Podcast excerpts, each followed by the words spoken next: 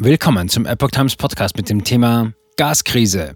Bund will für LNG Enteignungen erleichtern, aber weiter auf Fracking verzichten. Ein Artikel von Reinhard Werner vom 2. November 2022. Beim Erdgas setzt die Ampel weiter ausschließlich auf Importe. Für LNG-Infrastruktur sollen Enteignungen leichter werden. Eine Warnung kommt aus Katar. Die Bundesregierung sieht sich bei der Versorgung mit Erdgas auf dem richtigen Weg und bleibt bei ihrer ausschließlich auf Importe ausgerichteten Strategie. Um diese zu erleichtern, sollen zusätzliche LNG-Terminals entstehen und das möglichst schnell. Wie das Handelsblatt am Mittwoch, 2.11. berichtet, soll dazu auch die Enteignung von infrastrukturrelevanten Unternehmen einfacher vonstatten gehen. Grundlage für Entzug und Rationierung von Energie. Wie aus einer Formulierungshilfe hervorgeht, über die das Blatt berichtet, wird das Kabinett heute dazu eine Rechtsgrundlage beschließen. Diese beziehe sich auf bewegliche Sachen, die für die Errichtung von Erdgasleitungen oder verbundener Infrastruktur erforderlich sind. Die neue Bestimmung will man im Energiesicherungsgesetz verankern. Ziel des Vorhabens sei es, ein schwimmendes Terminal zur Anlandung von Flüssiggas LNG zu schaffen. Ein möglicher Anwendungsfall ist das geplante Terminal in Lubmin. Infrastruktur der Nord Stream Pipeline, über die in der Vergangenheit russisches Gas nach Lubmin kam, könnte demnach für das neue LNG-Terminal genutzt werden. Außerdem will die Bundesregierung Erdöl, Gas oder elektrische Energie für Unternehmen rationieren können, wenn dies zur Sicherung der Deckung des lebenswichtigen Bedarfs an Energie erforderlich ist. Bis zum Jahreswechsel sollen drei Terminals betriebsbereit sein. Bei Uniper beginnt sich aus Sicht der Bundesregierung die im September vollzogene Verstaatlichung bereits zu lohnen. Wie die Kreiszeitung berichtet, soll das geplante schwimmende LNG-Terminal im Tiefwasserhafen von Wilhelmshaven noch vor den Weihnachtsfeiertagen einsatzbereit sein.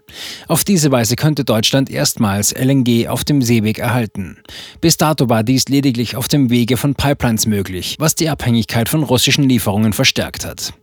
Die deutsche Regas, die als Betreiber des Terminals in Lubmin an der Ostsee auftritt, will ebenfalls Ende Dezember den Betrieb aufnehmen.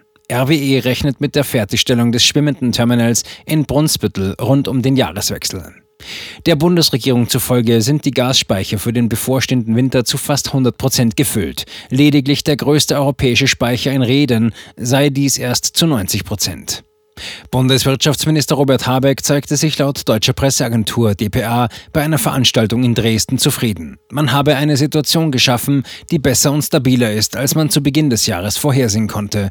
Dennoch sei es erforderlich, Energie einzusparen. Bemühungen um LNG-Importe aus Katar gescheitert.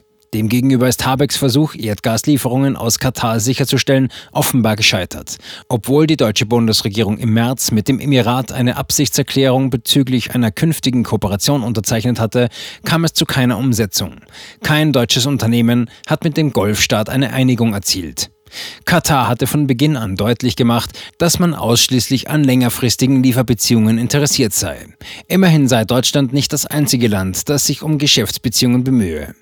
Die Bundesregierung steht jedoch auf dem Standpunkt, dass eine längerfristige Versorgung nicht erforderlich sei. Bundeskanzler Olaf Scholz zufolge werde Deutschland zwar für einen überschaubaren Zeitraum noch Gas brauchen, dies werde jedoch kontinuierlich zurückgehen, bis man spätestens 2045 als weiterhin führendes Industrieland CO2-frei produzieren wolle. Katars Energieminister Saad Sharida Al-Kabi hält dies für unrealistisch. Zudem kritisiert er die Pläne der Europäischen Union, den Erdgaspreis künftig deckeln zu wollen. Die Begrenzung des Gaspreises sei ein Eingriff in den freien Markt, auf den die EU gegenüber Produzenten jedoch immer gepocht habe. CEOs von Energiekonzernen warnen vor Winter 2023-24. Eine mögliche Konsequenz dieser Politiker sei es, dass Europa zu den gewünschten Preisen keine Anbieter finde.